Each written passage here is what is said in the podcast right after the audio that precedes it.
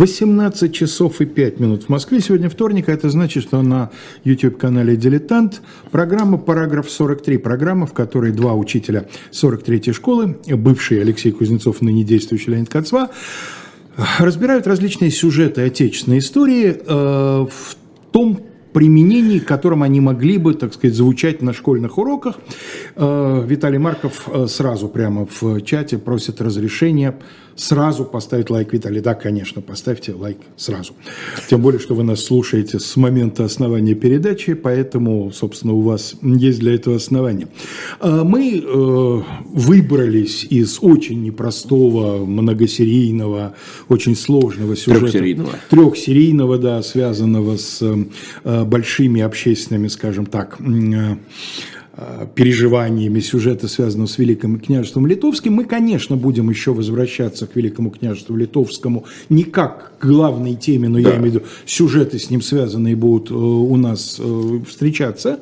Но сегодня мы перескакиваем прямо на столетие, потому что мы закончили примерно в конце, на рубеже 15-16 столетия, а сегодня мы говорим о событиях конца 16-го, начала 17 столетия, потому что у нас речь пойдет о правлении правлении последнего из Рюриковичей на российском престоле, Федора Иоанновича, ну, из старшей ветви, да, потому что Василий Шуйский тоже в каком-то смысле Рюрикович, но это особая статья, да, и Бориса Годунова. И надо сказать, что далеко не всем, даже таким важным персонажам российской истории посвящены пьесы, а тут есть царь Федор Иоаннович Алексея Константиновича Толстого и есть великий Борис Годунов Александра Сергеевича Пушкина. И мы их будем вспоминать. Ну, есть еще и того же Алексея Толстого «Царь Борис». «Царь Борис», конечно, да. Ну, Годунову вообще повезло больше, чем Федору со священием. Это естественно. В исторической романистике, да, это совершенно естественно. Ну вот и э, давай начнем с того, что каков царь Федору Толстого и каков он, похоже, был в реальной жизни. Ну да, наверное, так и надо оттолкнуться от Толстого. Ну, э, напомним только, что, э, собственно, эпоха, о которой мы сегодня собираемся говорить, началась 19 марта 1584 года, когда скоропостижно умер Иван Грозный, и смерть его произошла при таких обстоятельствах, что неизбежно возникли, возникли слухи об отравлении.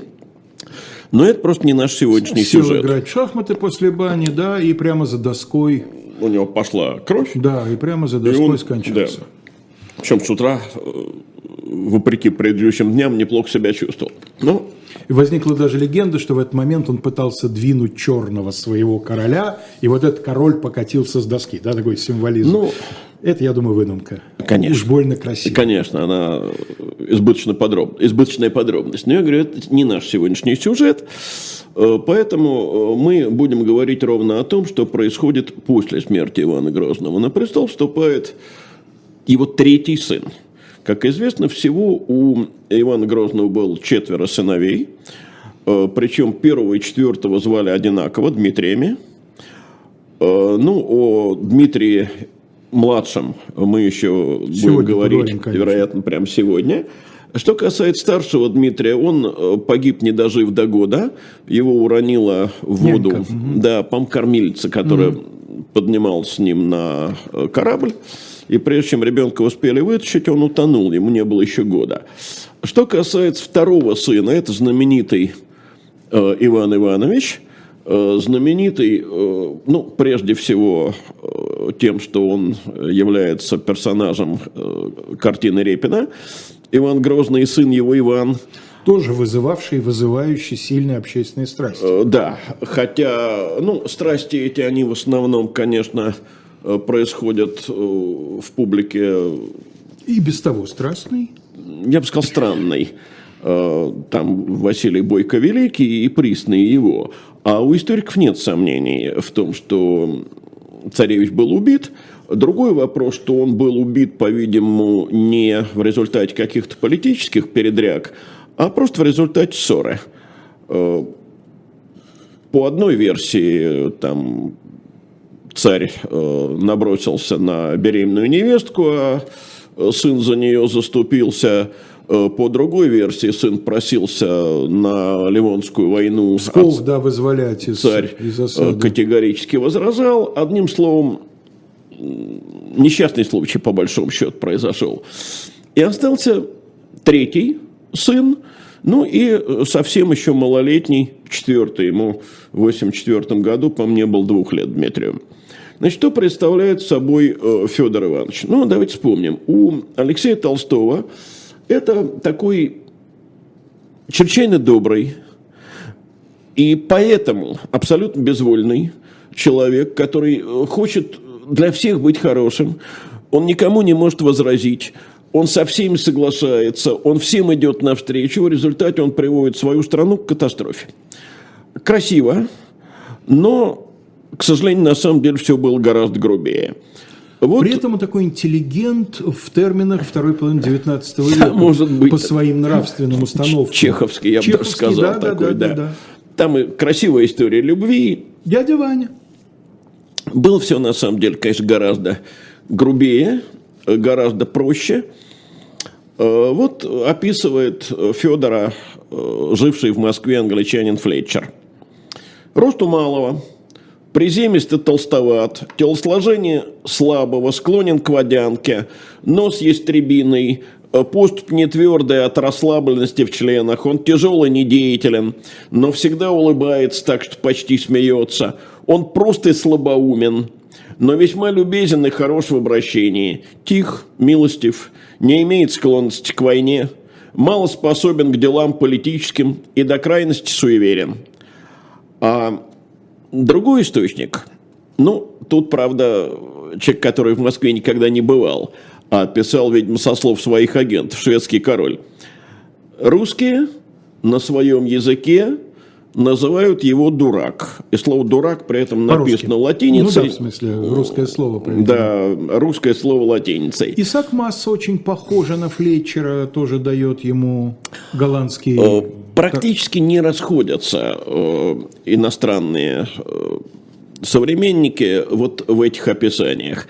Но есть еще одно свидетельство того, что Федор был, в общем, в умственном отношении неполноценен.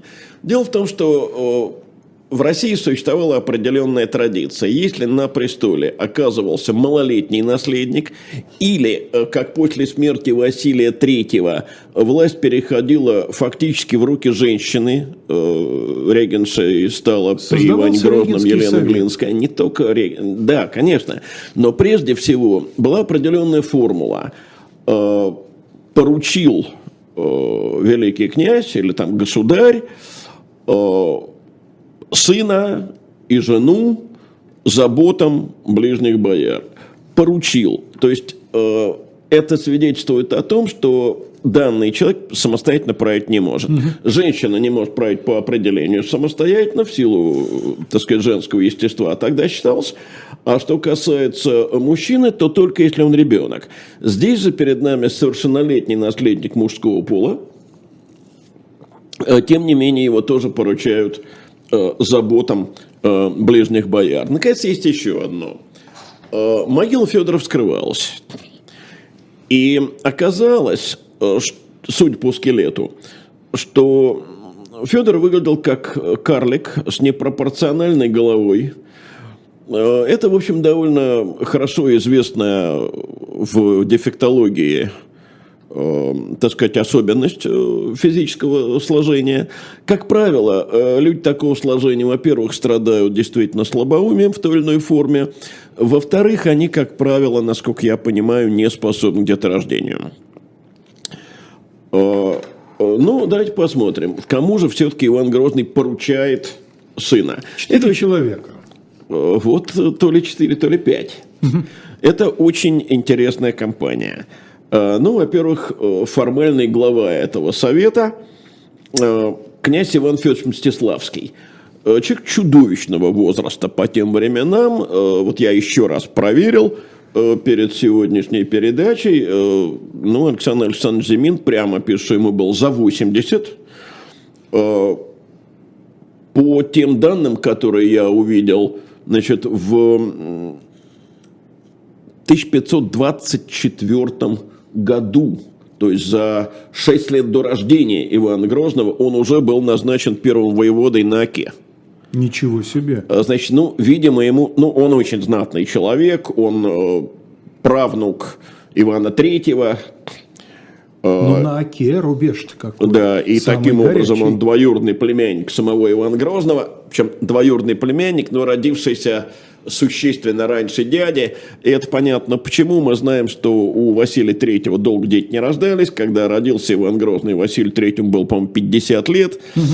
А сестра его, Анастасия, она, естественно, Значительно раньше. значительно раньше родила, да. Вот. А, Ну, чтобы даже не сестра, а племянница. Племянница э, Василия Третьего. А мужем этой Анастасии был татарский царевич, э, которого звали вообще-то Кайдакул.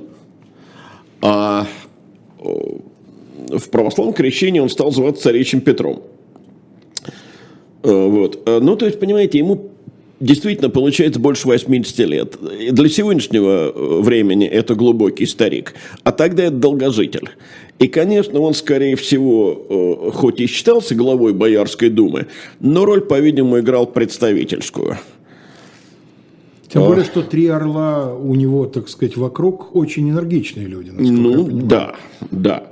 И Бельский, Значит, и Романов, и Шуйский. Второй человек, о котором пойдет сейчас э, речь, и тоже человек, состоящий в родстве э, э, с царской династией, кстати, через ту же внучку Ивана Третьего э, Анастасию, это ее внучатый племянник, это Иван Петрович Шуйский, знаменитый воевода, отстоявший Псков от войск Стефана Батория. Ни в коем случае не путать его с э, Василием Ивановичем Шуйским, да? Шуйских вообще очень много. Сейчас про Василия Ивановича речь пойдет отдельно. У меня к родству этих двоих свои особые счеты имеются. А, Дело в том, что вот он как раз, в отличие от князя Мстиславского, а, был в расцвете сил. И он, по-видимому, и должен был бы считаться самым опасным соперником Годунова. Не И зря, знатности, да. не зря Алексей Толстой построил, собственно, основную коллизию в своей пьесе на столкновении этих двоих.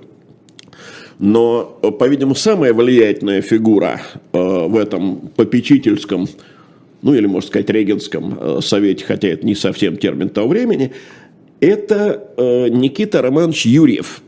Вот если Мстиславский и Шуйский были, ну, во-первых, людьми с княжескими титулами, во-вторых, они действительно восходили так или иначе к Ивану Третьему, то Юрьевы – это э, нетитулованный старомосковский боярский род.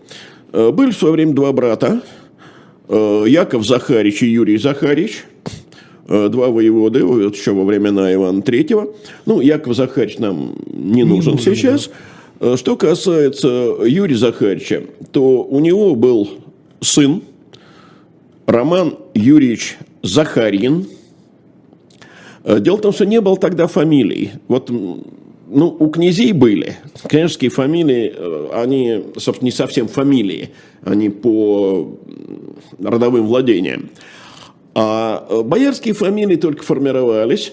Поэтому то, что мы видим, вот Захарины, Юрьевы, это не фамилия еще, это так называемое дедичество. Вот как есть отчество, так есть дедичество. А фамилия возникает тогда, когда э, человеку переходит имя прадеда.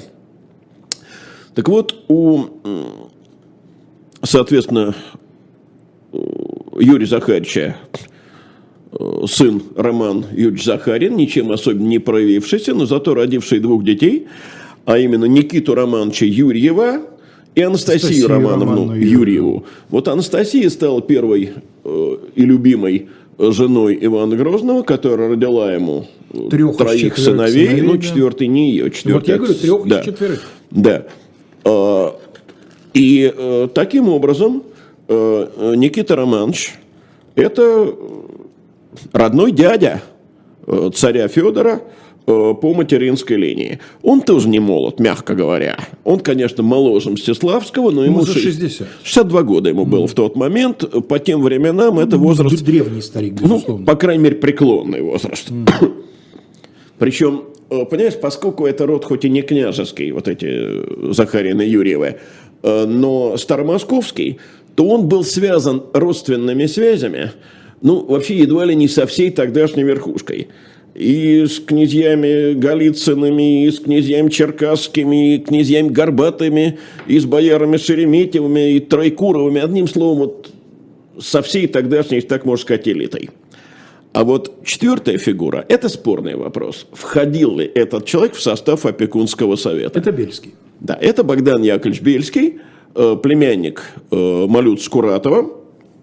И, э, надо сказать, человек, который пользовался особым расположением Ивана Грозного в последние месяцы его жизни. Вот он отвечал как раз за всех, за здоровье, при нем состояли всевозможные гадатели, э, прорицатели, там, волхвы, которыми вообще церковь запрещала пользоваться. Но Иван Грозный этот запрет был человеком широких игнорировал, взглядов, да. да. В этом смысле он был человек точно широких взглядов. И как, поскольку известно, что волхвы предсказали, что вот в, в определенный день государь да. умрет, угу. А государь ответил, что есть предсказание, кажется ложным, то все пойдете под топор, то тут есть подозрение, что как раз э, Богдан Яковлевич приложил руку к тому, чтобы царь умер именно в этот день, а ни в коем случае не позже. А, вот. Ну и вот как раз с ним-то в свойстве состоит э, пятый член Регенского совета, наш сегодняшний, по сути дела, главный герой, а именно э, Борис Федорович Годунов – ну, э, тут нельзя не вспомнить, э, что в самом начале уже не толстовской, а пушкинской драмы Борис Годунов. Вчерашний раб, татарин, да, есть зять такой малюты. диалог. Татарин, зять малюты, зять палача и сам в душе, и сам палач. В душе палач. Ну, Понимаешь, как-то в одной передаче я позволил себе рискованную фразу о том, что Пушкин все-таки изучал историю по Карамзину. Несомненно, собственно. И был за это... И не делал вид. А, очень и очень бит. А, но я вынужден к этому вернуться. А оппоненты хотели сказать, что он по кому изучал? Оппоненты хотели сказать, что Пушкин наш все. И... А, поэтому... Да. Угу. Карамзин и, в большом долгу. И поэтому. Вот. Но дело в том, что вот от генеалогии Александр Сергеевич, видимо, был все-таки довольно далек. Ну, все, наверное, кто так или иначе занимался XVI веком, э, понимают, что в XVI веке невозможно была э, презрительная интонация в слове «татарин», э, потому что татарский род – это род царский. Это исключительно почетное происхождение. Вот татарские роды – это роды, происходящие от ханов Орды – Выехавших на русскую э, службу. Э, или выехавших из Орды на русскую службу, или перебравшихся потом из Казани на русскую службу. Но это царский род. Это чрезвычайно почетно.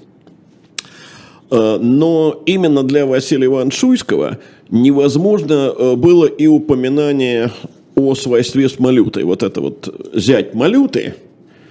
Дело в том, что, понимаете, у Василия Ивановича был родной брат, младший, Дмитрий Иванович Шуйский. Он тоже был женат э, на дочери Малют Скуратова, Это Григория тот, Лукьяновича Бельского. Тот самый Дмитрий Иванович, который себя достаточно неудачно проявит как полководец. Подклушено, да, конечно. в более позднее время. Конечно.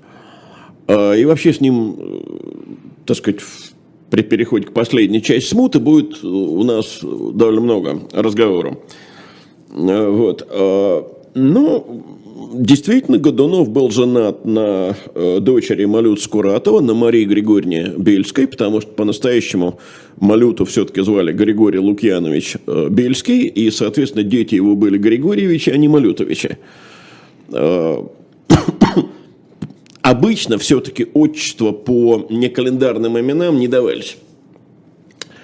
Ну, давайте посмотрим, откуда берется Годунов. Значит, э, родословная легенда Сабуровых-Годуновых э, утверждает, что происходят они от некоего выехавшего из э, Орды Мурзы Чета. Ни в каких источниках Мурзы этого нет. в легенде говорится... Извини, Лень, я правильно понимаю, что по офици по Годуновской версии, он выехал в такое время, что это еще не стало потоком, и поэтому, если бы он действительно выехал, татарский Мурза, это, скорее Э, всего, в летописях бы Понимаешь, в чем отражение. дело? А, Это 1320 какие-то годы. То есть калита. Нач- Начало. Это даже еще не калита. Это э, при митрополите Петре, если по легенде.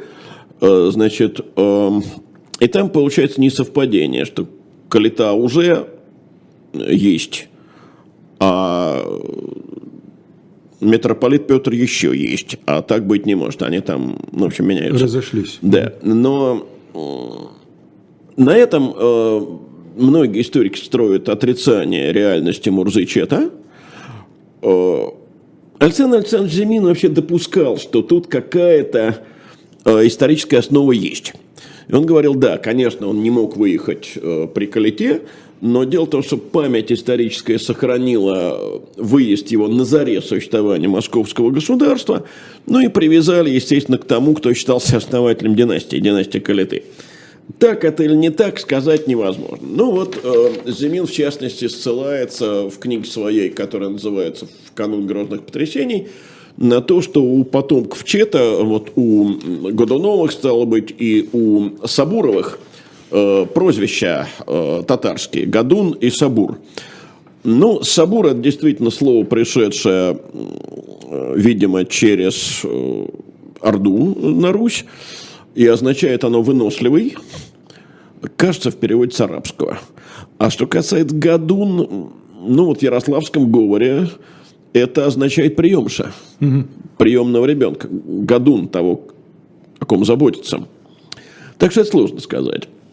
Но в любом случае, Мурза Чет, если он даже когда-то и был, это такое глубокое э, прошлое, что мы, в общем, со всем основанием можем говорить о том, что Годунова коренные костромичи.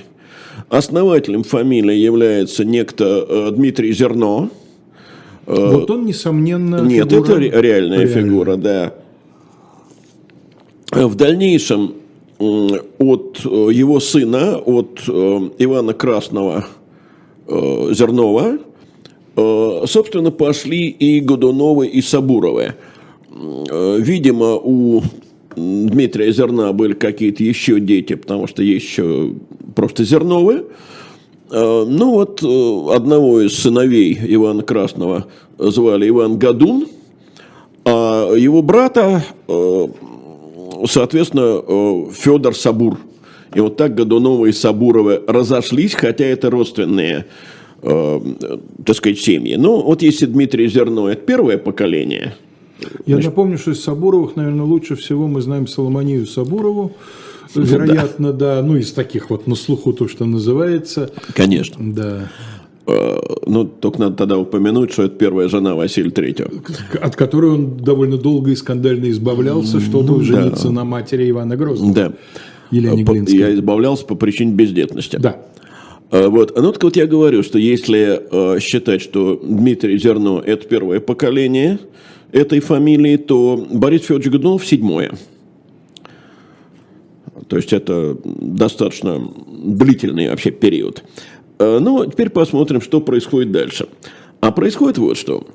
Значит, потомство э, Ивана Годуна э, довольно быстро захерело. Вообще они были костромские вотчинники, но вотчины свои костромские они утратили. И к тому времени, когда уже появился на свет Борис Федорович, никаких костромских вотчин у них не было. Были они давным-давно помещиками, а не вотчинниками, и не в Костроме, а в Вязьме. То есть они переместились совсем э, в другое место. А дальше происходит вот какая история. При Иване Грозном Вязьма, как пограничный город, э, входит в опричнину. И э, худородные Годуновы попадают в придворный круг. Э, ну, вот мы можем То есть он сказать... туда не рвался, он попал в опричнину. Он не рвался, Нет. он не пролезал, он именно ну, попал. от Бориса это вообще не зависело. Э, Значит, прежде вс- всего надо сказать, что сам его отец, отца его звали Федор Кривой, Федор Иванович Кривой, он, судя по всему, никакой карьеры не сделал. Э, может, как раз потому, что был кривой, то есть одноглазый, может, еще по какой-то причине. Ну, в общем, он практически ничем не отметился. Он такой приграничный, служилый человек. Ну, по-видимому, да. А вот дядька э, Дмитрий Иванович Годунов, вот это сделал в опричнике карьеру блестящую. И именно он-то э, Бориса и воспитывал. У Бориса, кстати, были брат и сестра. Э, ну, сестре суждена была впоследствии судьба высокая. Про брата его, про Василия Федоровича Годунова мы ничего не знаем. Видимо, он довольно рано умер. Может быть, даже и до совершеннолетия не дожил. Э, еще один двоюродный брат у него был, э, такой был Федор Иванович Годунов, сын Ивана Чермна. Он тоже служил в опричнине. Э, еще один троюродный брат служил в опричне. В общем, они довольно активно в опричне, э, так сказать, участвовали. Вот. Э, сам Дмитрий Иванович дослужился до постельничего. Ну, благодаря нашему современнику Никите Сергеевичу Михалкову, Э, о должности постельничего стали говорить много и, скажем так, аккуратно иногда говорят иронически, но постельничий – это, э, в общем, достаточно серьезная фигура. Э, надо только заметить, что постельничьи никаких постелей не, не стелили, и не грели. И тем более их не грели. Для этого вообще были постельники. Угу. Постельник отличается от постельничего примерно так же, как лесник от лесничего. Не уверен, что все понимают и эту разницу, но лесничий гораздо ну, круче. Вот лесничий – это чиновник, который да. сидит в конторе. Иногда довольно крупный. Да, а лесник, вот э, ему положен по лесу ходить с топором в руках. А то же самое с конюшем. Конюшей – это глава Боярской думы. А дворцовая его должность – присматривать за государевыми конюшнями. А лошадей чистят конюхи. Разумеется. Ну вот. Так вот, в 70-м году этот постельничий э, Дмитрий Годунов женил племянника. И женил он как раз на дочери всемогущего к тому времени э, Малюта Скуратова. А прошло 8 лет, и уже сам Борис заключил другой выгодный брак. Он выдал свою сестру Ирину Федоровну э, замуж за царевича Федора. И вот здесь я хотел бы вот о чем сказать. 20 эм, век, и тем более 21, очень сильно отличаются от э, века 16 э, по своему взгляду на женскую судьбу. Э, женщины нашего времени, и даже, я думаю, женщины поколения наших бабушек, уже, в общем, вполне выбирались самостоятельно, за кого им выходить замуж – выходить ли замуж, э, оставаться ли в браке, разводиться ли. Э, в XVI веке, по-видимому, вот суть по тем примерам, которые я сейчас попробую привести, э, женщины нередко становились для своих семей своего рода разменной монетой. Ну вот, Ирина Федоровна, конечно, есть красивые love story под пером Алексея Толстого, но все-таки давайте не забывать, она жила действительно с явно умственно неполноценным человеком. А вот другой пример. Совсем э, мало... Не факт, что способным к продолжению рода. По-видимому, не способным. Вот другой пример. Э, совсем у нас э, мало кому известный. Была такая княжна Юлиане Палецкая, или Ульяна Палецкая попросту. Выдали ее замуж. За кого? За великого князя Юрия Васильевича. Это младший брат Ивана Грозного, Ивана Грозного да. который родился глухонемым. Э, поскольку детей тогда глухонемых развивать не умели, остался слабоумным. И вот она жила с ним. Ну, ее знали, за кого выдают? Э, правда, глухонемой и слабоумный Юрий Васильевич, если верить документам, э, командовал полками, ходил в походы. Сын у них, кстати, родился – прожил год всего или около года. Ну, это судьба очень многих детей. Да, конечно. Времени. Но это был единственный их сын. После смерти, а вот довольно рано умер от Юрия Васильевича, Юлиана ушла в монастырь. В монастырь. Сначала она постриглась Новодевичем, затем ее переправили в Горецкий женский монастырь на Шексне. И там судьба ее завершилась очень печально, потому что одновременно с ней там находилась знаменитая Ефросиния Старецкая, э, мать двоюродного брата Ивана Грозного. Владимира Андреевича. И Юлианию вместе с Ефросинией Старецкой, еще с 12 монахинями, не то дым удушили, не то просто не то в Шексне утопили. Но, во всяком случае, вот так закончилась ее жизнь.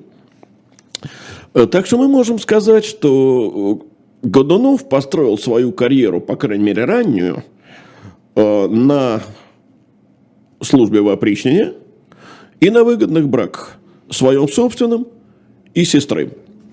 И с 1581 года он боярин.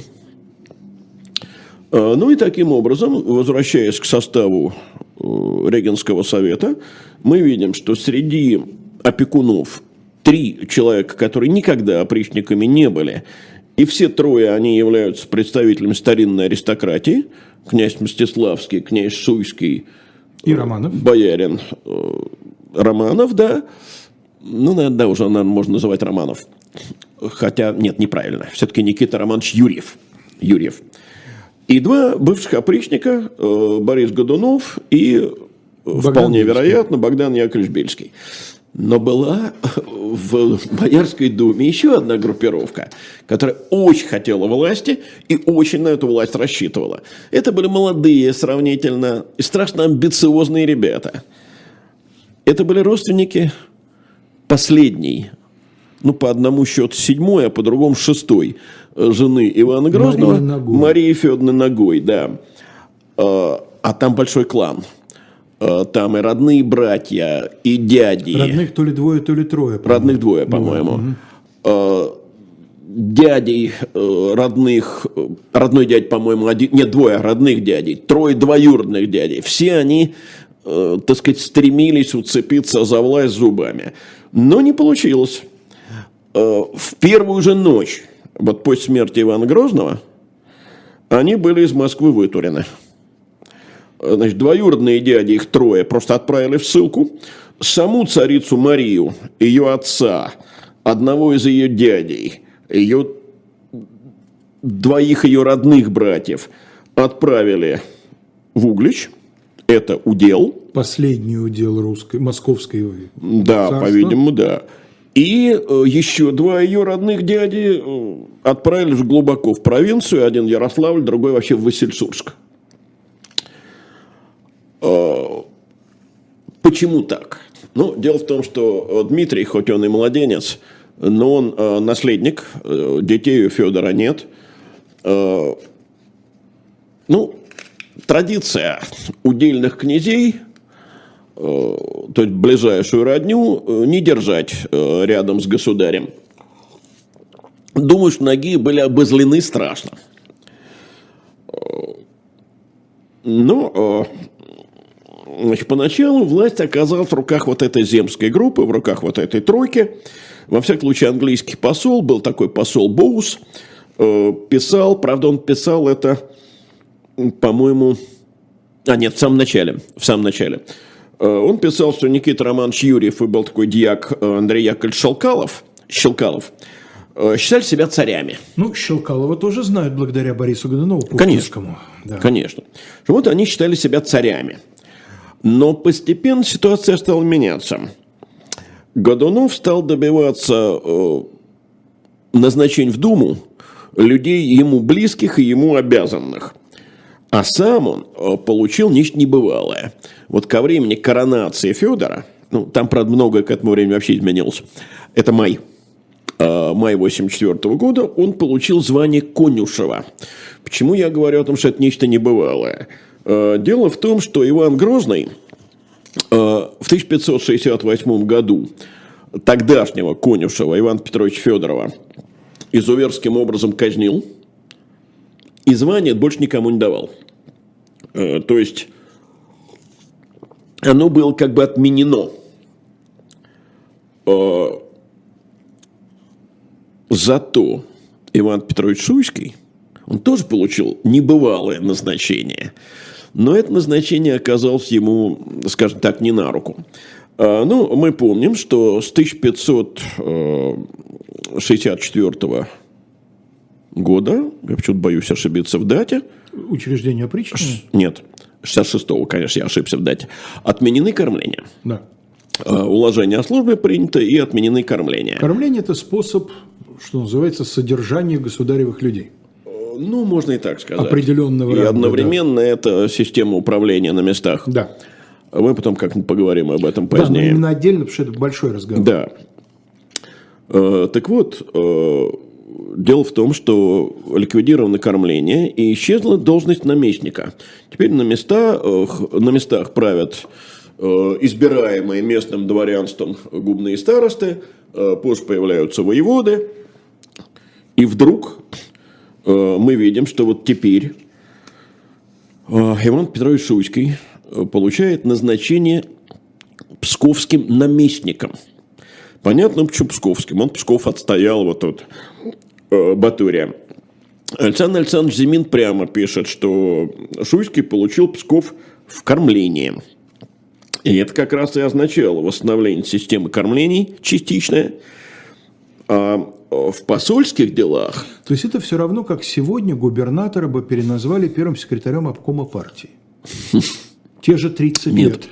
Нет, потому что, помимо всего прочего, это означало больше гораздо объем власти, чем у воевод. А, И в посольских делах прямо сказано, что государь Федор Иванович пожаловал Иван Петрович Шуйского великим жалованием в кормлении Псковом, а, чего ни которому боярину не давывал государь.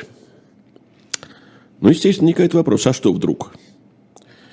Ну, э, по-видимому, это объясняется тем, что нужно было, и нужно было, прежде всего, Годунову убрать Шуйского из Москвы, и ради этого все, что хотите. Хоть наместником, хоть вице-королем Индии. Да, хоть- хотите хоть наместником, хотите там В удельным Псков, князем, да, все что угодно, только из Москвы вон. А, Вот. а, Ну, вот э, в июле месяце, заметьте, это уже после коронации, э, польский посол Лев Сапега доносит, между вельможами раздоры и беспрестанные схватки. А Так и нынче сказывали мне, чуть-чуть было не дошло дело у них до кровопролития, а государь не таков, чтобы этому препятствовать. Но беда в том, что Лев Сапега, видимо, крупно опоздал со своим сообщением. Э, Потому что трения эти были не столько в июле, сколько они были в апреле. Я напоминаю, что Иван Грозный умер 19 марта. То есть месяца там не прошло, как уже началось. Э, А началось вот что.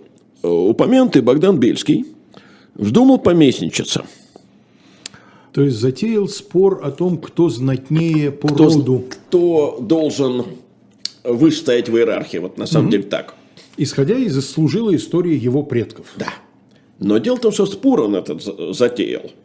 Э, Видимо, исходя не из э, истории предков, потому что предки его были незнатные дворяне. Еще раз говорю, это дворяне бельские. Конечно, есть княжеский род бельских, но он никакого отношения к родне Малюты не имеет. И там, в общем, особенно зацепит Невского. Ну, раньше сам Малюта, вот э, и то только в опричнине он сделал карьеру. А э, поцапался он с человеком очень знатным и состоявшим в родстве едва ли не со всеми старомосковскими родами. Был такой малоизвестной публике, я думаю, совсем неизвестный, э, персонаж, казначей Петр Головин. Гораздо более родовитый. Но это те же головины, которые потом так выстрелят при Петре. Трудно сказать. Вот тут я не могу ответить. Э, Скорее всего, это тот же род, а является ли он прямым Ну да, э, какая предком э, тех головиных, они это все разветвленные очень роды. Но дело в том, что э, нашла коса на камень, потому что земские бояре э, стеной встали за Головина. Я думаю, что э, Богдан Бельский человек амбициозный, жестокий, сделавший карьеру в опричнине, давно у них никаких симпатий, мягко говоря, не Ну, вызывал. плюс они, видимо, чувствовали, что может быть создан очень нехороший прецедент. Более того, более того, ну, по Москве стали ходить слухи. Э, Слухи эти воспроизводит один шведский дипломат. Э, Слухи гласили, что Бельский задумал ни много ни мало извести сыновей Ивана IV и взойти на престол, для чего привлек много народу и укрепился в Кремле. Я практически уверен, что это именно слухи, слухи, которые распространялись, по-видимому, врагами Богдана Бельского. Э, ну, э, надо понимать, что такое для того времени сыновья э, почившего государя. Законные наследники. Смут-то еще впереди. Да. Еще избранных царей никаких нет. Стал быть, это слухи, направленные на дискредитацию Бельского. Ну, а польский посол Лев Сапега, он по-другому событие это интерпретирует. Он говорит, что э, Бельский, по-видимому, хотел побудить царя Федора для того, чтобы тот двор и опришнину соблюдал, как и его отец. Ну, соблюдать опришнину невозможно, ее можно только восстановить. Да, потому что отец же ее упразднил. Ну, она была отменена в 1572 году. году. Потом, правда, был двор, э, была эта знаменитая история с Семеном Бекбулатовичем. Бекбулатовичем да, конечно. Но тем не менее. Но дело в том, что здесь тоже нашла коса на камень, потому что ни боярство не хочет э, восстановления опричнины, ни дворянская масса не хочет. И начались э, волнения. Ну, если верить английскому послу Боусу, то в этих э, волнениях принимало участие до 20 тысяч человек. Это огромная цифра для тогдашней Москвы. Э, вероятно, она некоторым образом преувеличена, но ясно, что волнения были значительные. Принимали участие в этих волнениях и дворяне, и посадские люди. И э, дело зашло далеко. Вот один из летописцев рассказывает, что чернь московская э, приступала к городу Большому, и ворот Фроловские выбивали и секли. И Фроловские ворота – это Спасская башня. Э, и пушку большую, которая стояла на лобном месте, на город поворотили – то есть царь-пушку? Это, нет, ну, это не царь-пушка, конечно. Большая пушка, которая стояла на лобном месте, она, по-видимому, не имеет отношения mm-hmm. к царь-пушке. Но, в случае, это какое-то серьезное орудие, которым пытались обстреливать Кремль.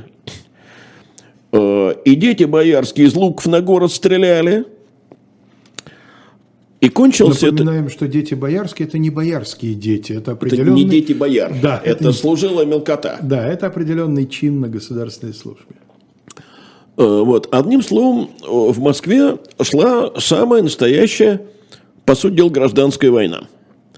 Э, кончилось это тем, что, по словам Пискаревского летописца, бояре между собой помирились в городе, то есть внутри Кремля, и выехали во Фроловские ворота, и народ пристал от мятежа, э, то есть каким-то образом удалось успокоить, да? подавить, прекратить волнение – но для Богдана Бельского это все кончилось плохо, потому что его объявили зачинщиком и руководителем всех этих событий.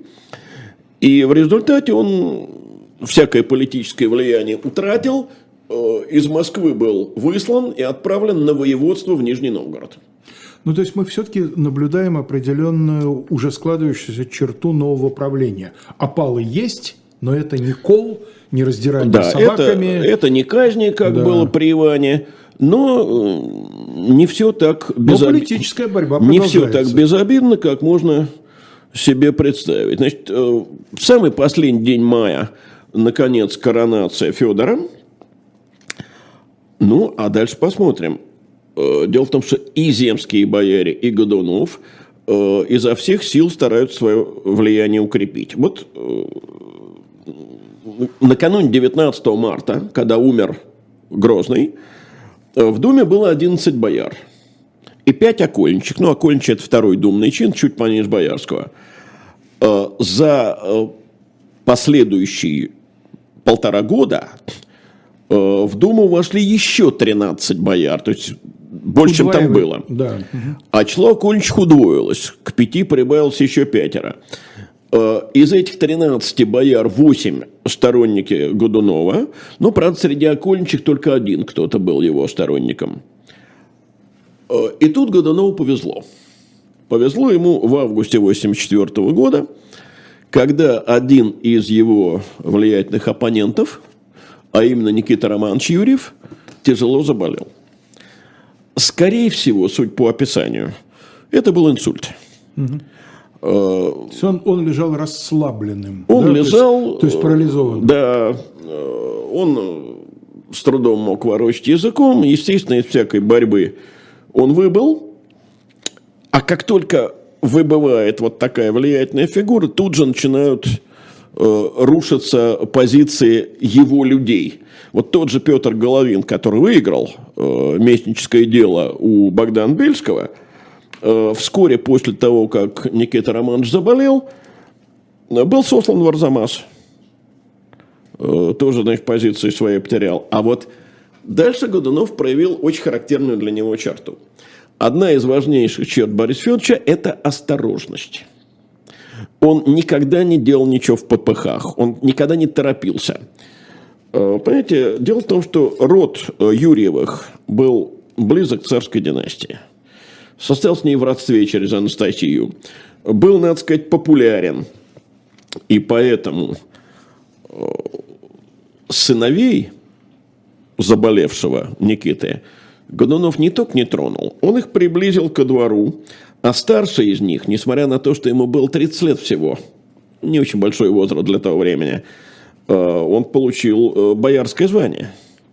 Звали этого человека Федор Никитич Романов. Вот он Романов. Если Никита был Юрьев, то Федор Романов – Будущий патриарх и будущий отец патриарх, отец царя в будущем. Династии.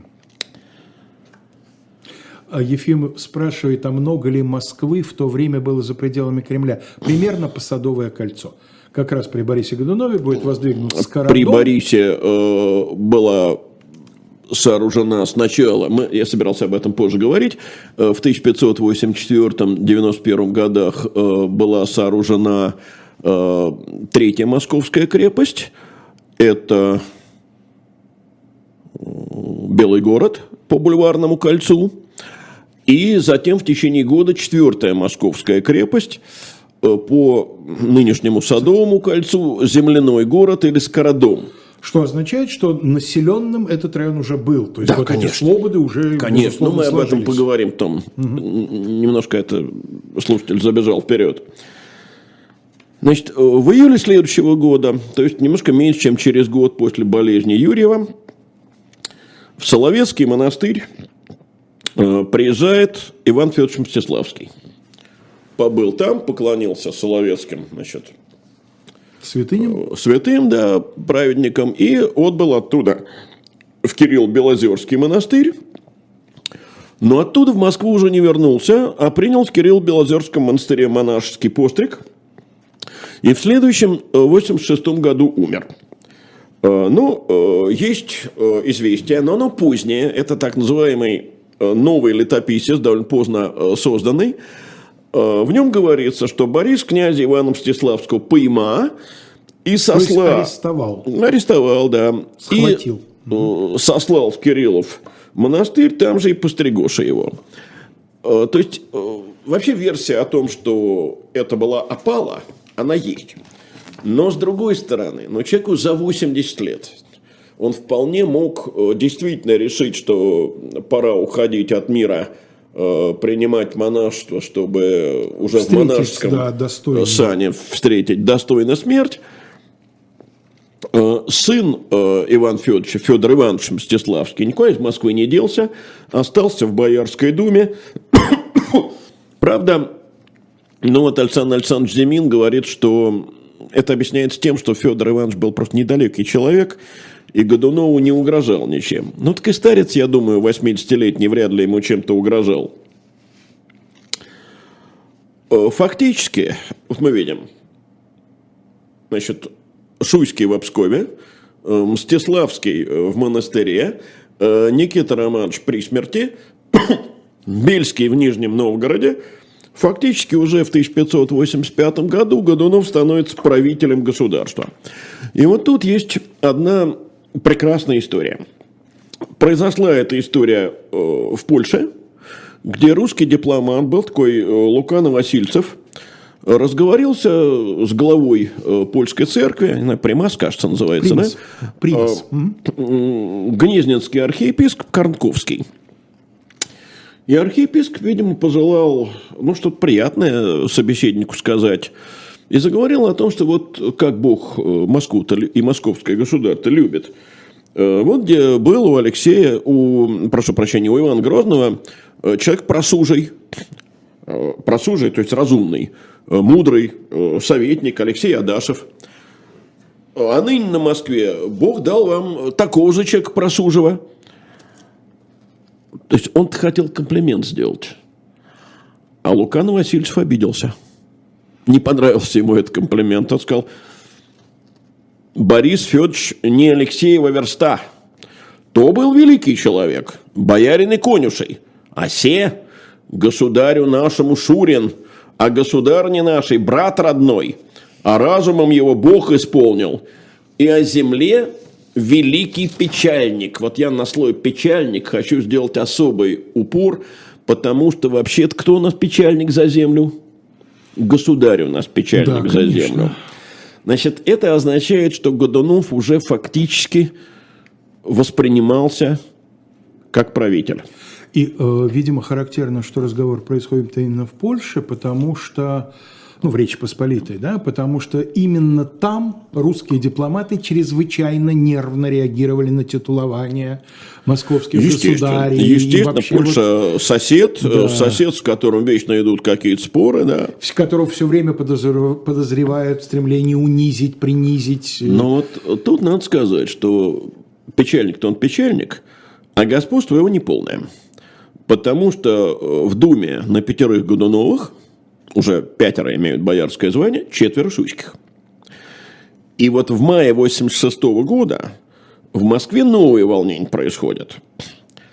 А, значит, это как раз а, те волнения, которые так подробно описывает в своей драме Алексей Толстой. А, ну и по версии вот уже упомянутого позднего нового летописца, Борис со своими приверженцами гневался на шуйских, они сопротивлялись, гости же, то есть э, верхушка московского купечества, и всякие московские торговые люди черные, все стояли за Шуйских. И в частности, конфликт э, был связан с тем, э, что князь Андрей Иванович Шуйский, это брат, прошу, про, да, да, Андрей Иванович Шуйский, брат Василия Ивановича, отказался принять назначение. Его назначали воевод передового полка там, в походе на берег. Он посчитал, что это для него мало, а что, что это невместное полк, назначение. Да. да. Э, а передовой полк э, шел, по-моему, после полка э, правой руки. Он и... был одним из последних, чуть ли не самым последним. Нет, там так, большой полк. Сторожевой самый последний. Конечно. Да. Большой правой руки передовой, левой руки сторожевой. Угу. А, вот. А, ну и кончился все тем, что шуйские подали а, Челобитную царю Федору, Челобитная ни много ни мало с просьбой развестись с Ириной Годуновой, неплодности ее ради, хотя, скорее всего, в этой неплодности отнюдь не она была виновата, но тогда этого ну, не да, понимали. Вот, и вступить в новый брак с сестрой Федора Ивановича Мстиславского. Э, ну вот э, начался конфликт. Э, в конце концов, по настоянию митрополита Дионисия, они замирились, но в летописи сказано так, помирились, взяша мир между собой листью. Листью, значит, неискренне. Угу. То есть, замерились, замирились, а вражду сохранили. И вот здесь эпизод, который Алексей Толстой передает практически дословно. Что говорят э, шуйскому посадские люди? Эх, князь Иван Петрович, вы нашими миритесь головами. А летопись рассказывает, что когда Шуйский, Иван Петрович Шуйский, сообщил посадским людям о примирении с Годуновым, двое торговых людей ему ответили – Помирились вы, есте, нашими головами. Вам, князь Иван Петрович, от Бориса пропасть, да и нам погибнуть. Ну и этих двоих, конечно, тут же поймали и казнили. Вот на этой оптимистической ноте мы прерываемся, причем прерываемся не на одну неделю, поскольку мы передача школьная, нам сам Бог велел уходить. Боюсь, что на месяц На каникулы, да. да потому Вернемся что сначала, во второй половине августа. Сначала теперь. уеду я, потом меня сменит я на Москве, да, я сменю на Москве Леонида Кацву, он уедет, я вернусь. Ну, ничего страшного, я не сомневаюсь, что Алексей Венедиктов найдет, чем заполнить это пустующее время на пространство, и мы, конечно, в середине августа с удовольствием к вам вернемся. В ближайшее время вас ожидает следующая программа. Вы возвращаетесь на канал «Живой гвоздь». В передаче «Особое мнение» Ирина Баблоян беседует с замечательным гостем, писателем, журналистом Александром Генисом. Затем опять, поскольку сегодня вторник, вы возвращаетесь на канал «Дилетант», и Сергей Бунтман и Елизавета Листова представят вам вторую часть передачи «Враг внутри» из цикла «Первая холодная». А затем в 21.00 Екатерина Шульман, которую российские власти считают иностранным агентом, и Максим Курников, которого пока им не считают, э, встретятся в программе «Статус». С вами были Леонид Кацва, Алексей Кузнецов, Василий Александров. Всего вам самого доброго.